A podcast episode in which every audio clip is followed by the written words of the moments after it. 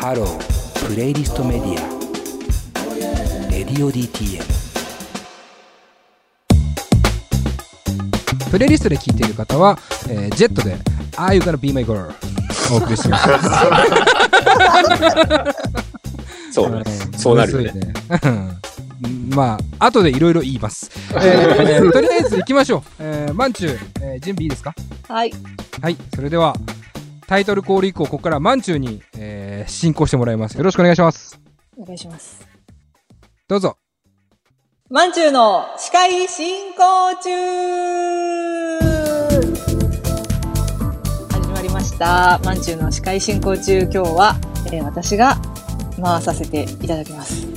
なんかあのーちょっと、梅ジュースを作ったんですけど、この間それがちょっと発酵しすぎて、あのー爆発しました。で、せっかく作ったんですけども、なんか急にね、その自分で作った梅ジュース、梅梅ジュースがなくな、なくなっちゃって、なんかすごい寂しい思いをしてるんですけど、まあそんな私にね、ちょっとなんか、すごい親近感の湧くメッセージいただいてるんで、ご紹介しましょう。港区にお住まいの、生食パンちゃんさんからのメールです。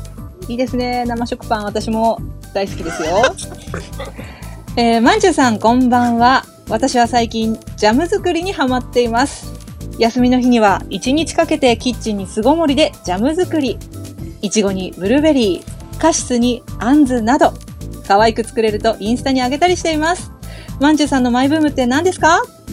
いただいています。な生食パンちゃんさん、ありがとう。そうね。だから梅ジュースが爆発してなくなっちゃったんですけど、まあでもあの、なんていうか、梅ジュースと一緒にね、梅干しをつけてるんですよ。だからね、こう梅干しを、まあ楽しみに干せる日を待ってるっていうとこかな。ちょっとね、まだ梅雨が明けないから、ええもうちょっと時間待たないといけないけどね。まあ、またメッセージお待ちしてますよ。さて、本日のマンチュ司会進行中、通称ラジマンのメニューですが、大好評のゲストコーナー、今日、今週のゲスマンさんでは、人気、人気音楽ポッドキャスト番組、レディオ DTM から MC の佐藤直さん、そして人気スタッフのイワッティさんが登場してくれます。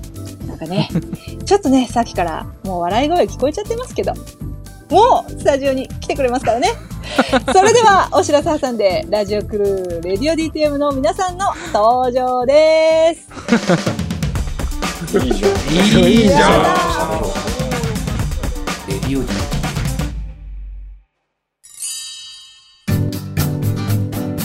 現在レディオ DTM では番組で流す CM スポットの枠を販売しております毎月3万件を超えるアクセス数がある音楽番組を使って効率的にイベントの告知や企業 PR などをしてみませんか？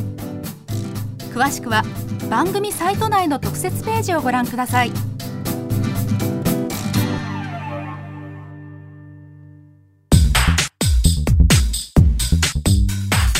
さて、今週のゲストコーナー、今週のゲスマンさんは、人気音楽ポッドキャスト番組、レディオ DTM から番組 MC の佐藤直さん、スタッフのイワッさんです。よろしくお願いします。よろしくお願いします。お願いします。ねえ、もう嬉しいお会いできて。あのー、もういいよ。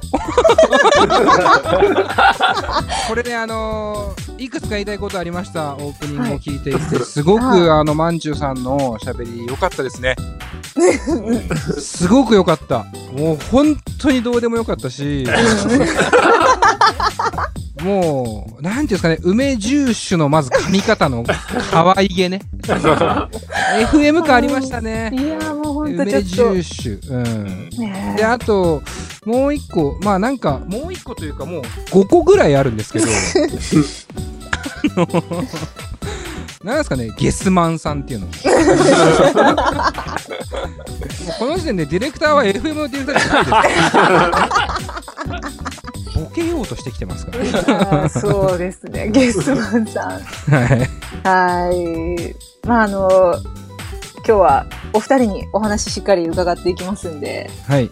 よろしくお願いします。よろしくお願いします。あとごめん、もう一個だけ、もう一個だけいいですか、もう、もう、もう、うん。もういいよ。その、もうね、作りすぎなくていいよ。多分もう破綻するから。もう、もうオープニング、CM までのあのオープニングでもう滑り切ってるから大丈夫。もうね、もう本当に滑り切ってる。ただ、やっぱこう、僕いろんなお笑いの人好きで、最近千鳥さん好きだっていうね、あの、めちゃくちゃ言ってますけど、やっぱね、降りちゃダメってのはあるのよ。降りちゃダメ。降りちゃダメなの。その要は、えっ、と、FM のパーソナリティ、マンチューとして喋り始めて、もう梅のあたりで笑っちゃってるからね。えーもう、もう、それは降りてるから。ステージから降りてるから、もう一回。降りずに、ーうん。滑り切ろう。みんなで。うん、そうなの。みんなでね。うんみんなで滑り切って、みんなで謝ろう。えーこのコーナーでは毎週喋りの達人の方をスタジオにお招きして楽しい時間を過ごそうというものなんですが、えー先ほどね、リスナーさんからメッセージにジャム作りにハマっているっていうお話あったんですけど、お二人はどうですか？最近マイブームとかあります？僕からでいいですか？ナウですけど。あ、はい。なおさんから。全言撤回します。降ります。早いよ。無理だった。マイブームとかはありますか？の言い方でもう無理だった。なんかある？なんかあるって話。マイブームね。なんですかね。最近だと、まあ今ちょっと話しましたけど、やっぱもう、千鳥の番組をずっと見てますね。あら、おすすめの番組は、チャンスの時間っていう番組がね、うあのー、アベマ TV ですか？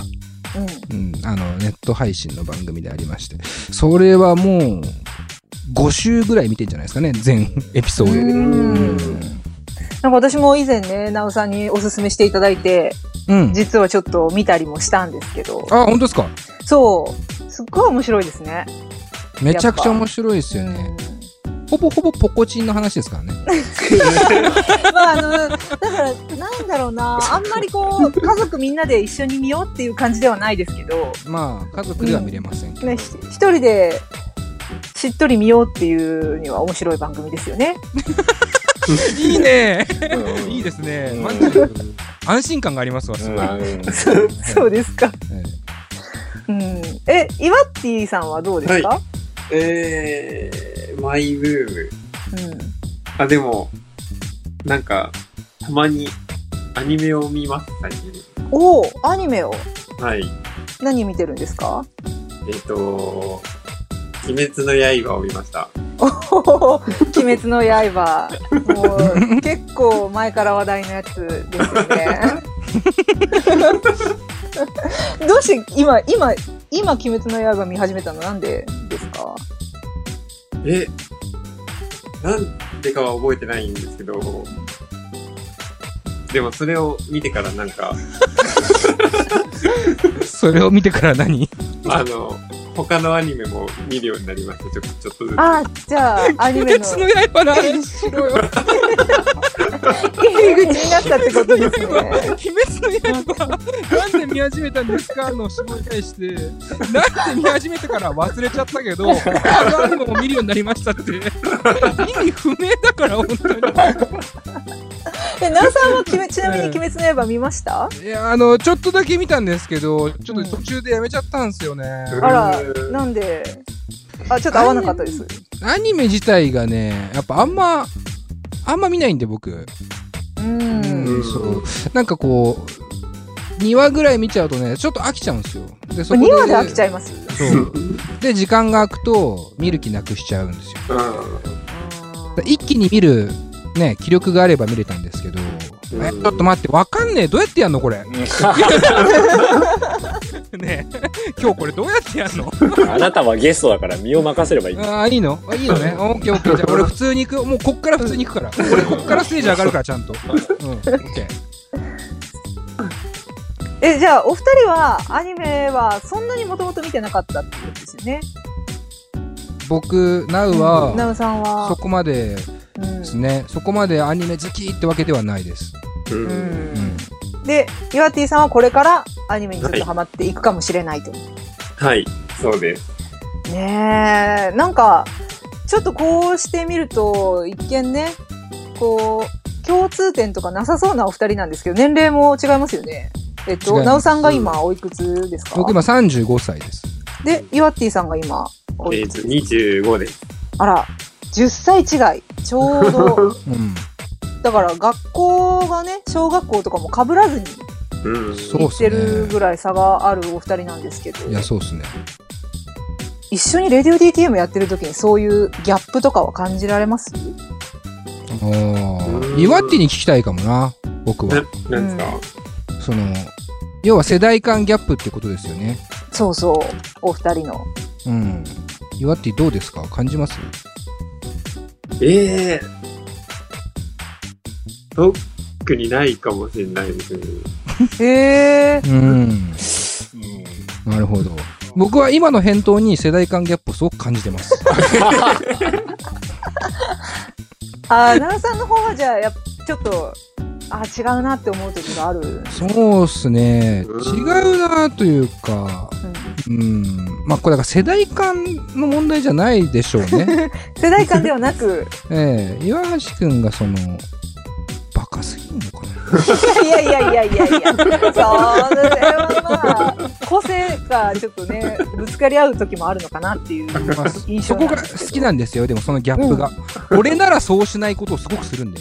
えうえんええそれはギャップかもしれませんが、まあ、好きな部分でもあります。うーんちなみに、どんなお話をされる共通の話題とかってあるんです？うーん。岩橋くんどうですか？ええ共通、ラーメン屋さんを教えてもらいますね、よあ、ああ。ラーメンのお話。く。はい。確かに。よく一緒にも、あの、ラーメンは食べに行ってましたね。まあ、ここ、最近は自粛期間的な感じで一緒にご飯も食べてませんけど、はい。ね、あの、レディオ DTM 収録終わった後とかはよく一緒にご飯食べたりとか、はい。ラーメン屋さん行ったり。まあ、あとは、あの、レコードをね、岩橋くんは買うようになったああ。ので、その辺の話をして、えーばったりレコーダーであったりとかしましたよね。へ ありましたね。うん。あ、じゃあ、あれか、岩岩ッティさんからしたらもう、ナンさんはそういうラーメンとか、はい。その、レコードとかに関してはもう師匠みたいな存在なんですね、ナオさんが。そうですね。あ、ちょっと、嬉しいなぁここでちょっとメッセージが届いたんで、ご紹介しますね。えー千葉県は稲毛市にお住まいの菓子パンマンさんからのメールです。あ、なんか今日、今日なんかパン系のラジオネーム多いなえー、まんちゅうさん、レディオ DTM のお二人こんばんは。あちょっと社長。おい社長何いいこぶってんだよ。いつもの全裸のぶつかり稽古を見せてくれよ。あと岩橋なんで鬼滅の刃のこともっと喋らないんだよ。タイムアップだよ。といただいてますけど、ダメだし？これは。ぶってねえだろ。ちなみに社長っていうのは、なおさんのことですか？そうですね。僕のあだ名社長なんですよね。なんかこう、まあ、メールに対して僕何か言っていいんですよね、ここね。あもちろんもちろん。えっと、その、なんていうんですかね、佐藤直として今回ゲストに招いていただいてるっていう状況で、その僕のことを社長って呼んできてる感じが、まず、マナーがなってないと思います。うん FM にはこんなメールは来ないと思ってましたけどね、なんか非常にメールから AM 集を感じるというか、いいですね。なんかこう、全裸のぶつかり稽古が始まった感じがしますけど。うん他に何かあります？まあ、全裸のぶつかり稽古を見せてくれよっていうその表現も意味不明ですね。全裸でぶつかり稽古なんかしねえし。あと、あと稽古じゃねえし。なんかもう全部、これはあれですね、本当に、クソリスナー。すいません、なんか、言葉が悪くなっちゃいました、いやいやいやいや、いいですね。なんかこう、レディオ DTM の雰囲気そのままに今日お話しいただいてる感じがして。いやいやいやいや。いいですね。ええ、いわ、いわってぃさんはなんかこのメッセージに対して何かあります、え？鬼滅の刃のこともっと喋れっていうリクエストですよ。えーでもその、ナウさんがちょっと、あの、1、2話見てしばらく見なくなってもうやめるって言ってたじゃないですか。えうんう。ん。鬼滅の刃は、1話を見たのが半年ぐらい前で、ほ2話以降、引っ越してきてから1週間ぐらいで見ました。う。うーん。え、それは何？間が空いたっていうことですか？半年ぐらい空きました。半年、あ、3ヶ月ぐらいかもしれないです。へそんなに間空いて、話わかりました？あ、わかりました。じゃあいいじゃねえか。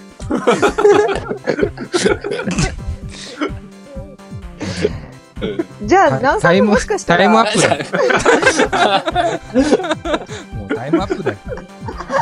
ちなみに今日、あの、すごくね、メッセージ、メッセージの、あの、ラジオネームが、えあの、パンにまつわる名前が多いんですけど、え、確かに。なんか噂では、イワッティさんが普段からパンがお好き、なんかさっき打ち合わせの時もね、食パン食べてましたよね。何パンがお好きなんですか？パン、でも、菓子パンはよく食べますね。あうんあ、菓子パン。はい。何系ですか？チョコレートとか、クリームとか。えーっと、なんか、甘いやつですね。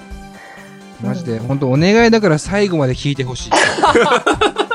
なんかわかんないけど、リスナーのみんなには本当に、お願いだから、どうなるかわからないけど、最後まで聞いてみてほしい。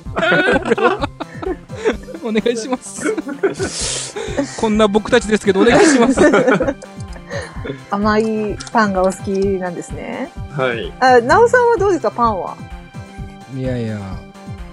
いやまあ食べますよ。あこの間でも、その、食パン屋さん、今最近食パン屋さん多いでしょ。うんうんうんうん。あの、専門店。はい。うんで、あんま行ったことなかったんですけど、この間初めて行って、まあほら、自粛まさに自粛期間で自炊ばっかしてるから、うん買ってみたけど、やっぱね、全然違いましたね。あなんかこう、密度と、うん、香りとかがね、もう全然違う。むちゃくちゃ美味しかっちなみにどちらの食パンを買ったんですか？た。でね、一本堂っていうね、おお。なんていうのかな、共同なんですけど、まあ、全部言うと僕共同に住んでるんですけど、えっと、そこにあるね、食パン専門店で買いましたね。へえ。美味しかったなぁうん。うん私も実はこの間本当に初めて食パン専門店で買ったんですよ。うん西川っていうとこなんですけど、ああ、西川さん、ね。やっぱなんかパンにこだわるとでもなんか生活が豊かになった感じしますよね。ああ、確かう。に。うんん。確かに。うん。確かに、まあそんな そんな感じなんですけど、まあ初めて、なんか生まれて初めての話が、まあもう一つちょっと情報あるんですけど、なおさん最近、ヒゲ剃りを買った、ですか？買いました、買いました、買いました。え、しかも生まれて初めてってどういうことです？いや、よくご存知ですね。えなんでこんな情報知ってるんですか？えー、なんでしょうね。多分ツイッターに書いたからかな。あの、僕、ヒゲを二十歳ぐらいからもうずっと生やしっぱなしで、で、剃るわけではなく全部ハサミで切ってたんですよ。うん。だ剃ったことがなかったんですよ、ほとんどね。あの、たまにこう、冠婚葬祭でさすがにみたいな時に、うんうん。こう、髭剃りっていうか、カミ剃りで剃ったことはあったんですけど、ああ。最近その電動髭剃りをうん。買ったの。うん。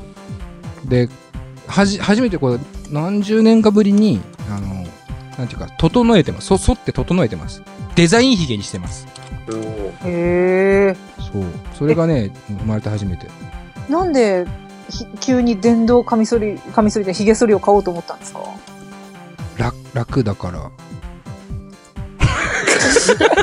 あなんかきっかけみたいなのを、なんか CM で見て、ああ、これ良さそうって思ったの、とああ、か。で、まあ、そのきっかけで言うと、あのー髪をね、まずバリカンを買ったんです、実は。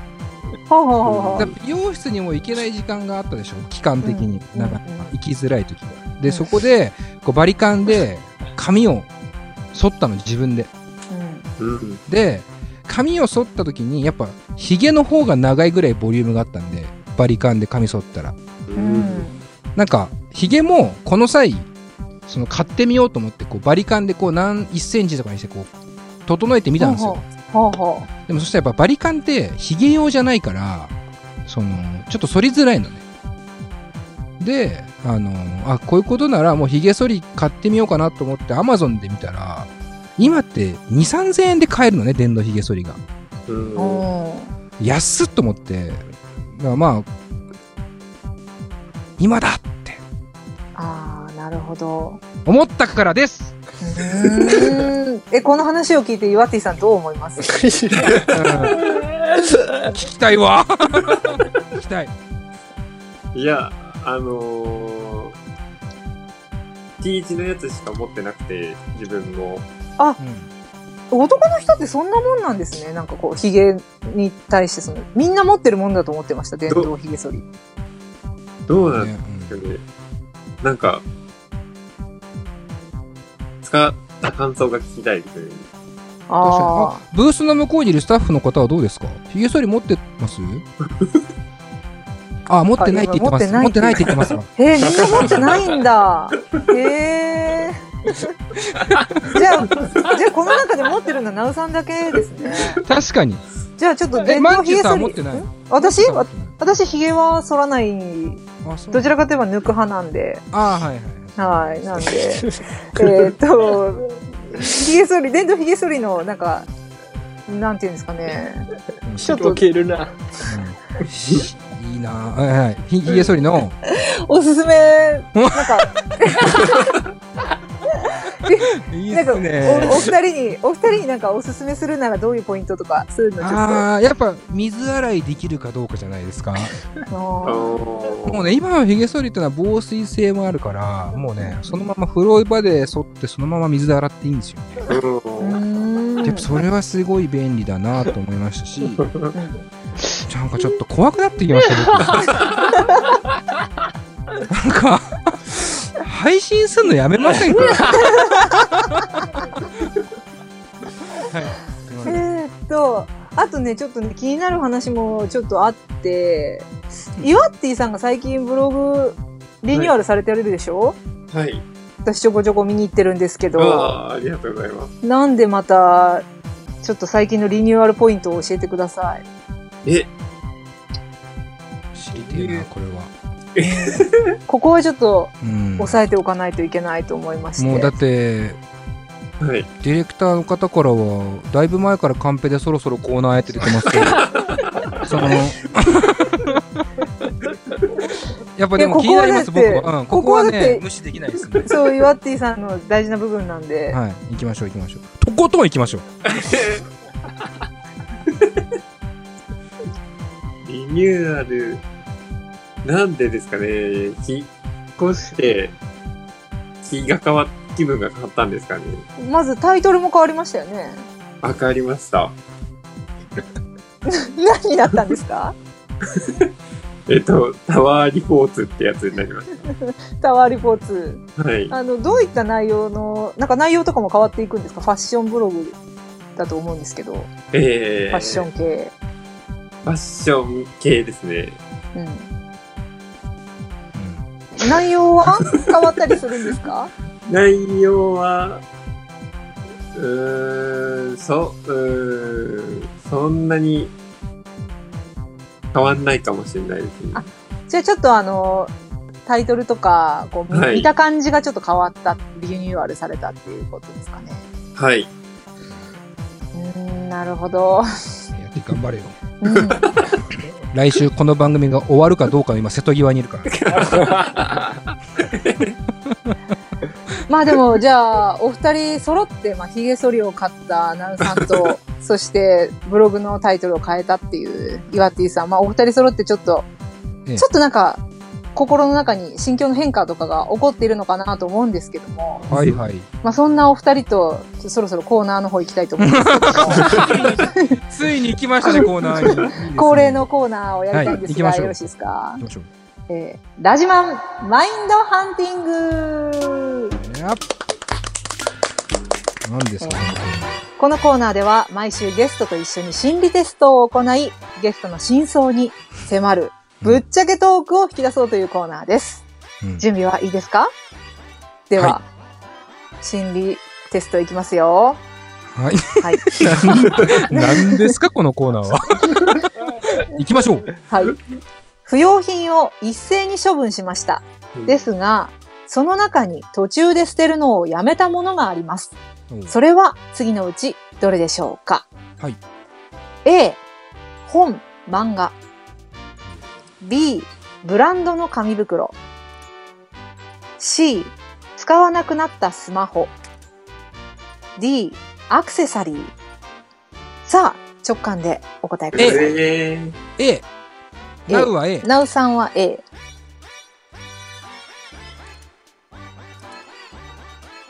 ひわっち直さんは？感って何なのかな？直感って何なのかな？ひわっちさんは何ですか？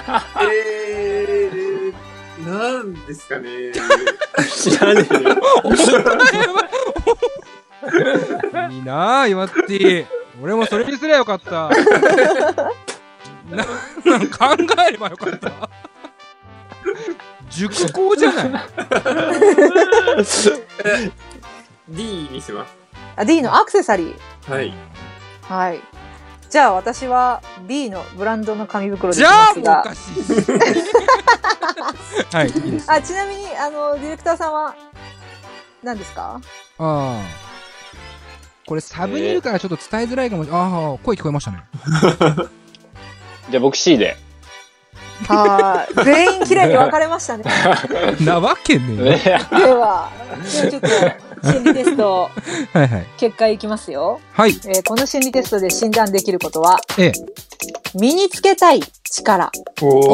おー、なるほど。はいはい。うん。不要と思っていたのに捨てられなかったものは、今のあなたに必要な力を表します。うんどれを選んだかによって、あなたの身につけたい力がわかります。すごい。素晴らしい。なんかちょっと深いですね。めちゃくちゃ深いし、なんかもうすでに当たってる気がする。本当ですか？じゃあまず、なうさん、当たってる気がするなうさん、A を選んだ。はい。えー A は本、漫画を選んだ方ですね。はいはい。えー継続力です。うん。うんあ、そういうことか。はいはい。うん。何度も繰り返し読むことができる本や漫画。これら、これを捨てられなかったあなたは、持続力を身につけたいと思っています。うん。やると決めたことは最後までやる。三日坊主にならず、継続する。そんな自分になりたいと思っています。うん。まずはやり続けるぞという強い意志を持ち、習慣化させるようにしましょう。ああ。当たってます？当たってると思います。おなんかー確かに、その、当たってる気がします。根拠の部分がちょっと曖昧ですけど。いや、僕はなんかあれかと思ってました。本漫画で、この結果というのは、知識とかなのかなって思ってましたけど、継続力なんだ。うん。まあでも確かに、あのこういう部分になんていうか、こだわりはあるかもしれないですね。ちゃんとやり続けようみたいな、レディオ DTM っていう番組ももううん11年ぐらいやってるんで、うん、なんか、ここでさらにね、継続力を身につけようとしてるんですね。うん。うん、そういうことだったんですね。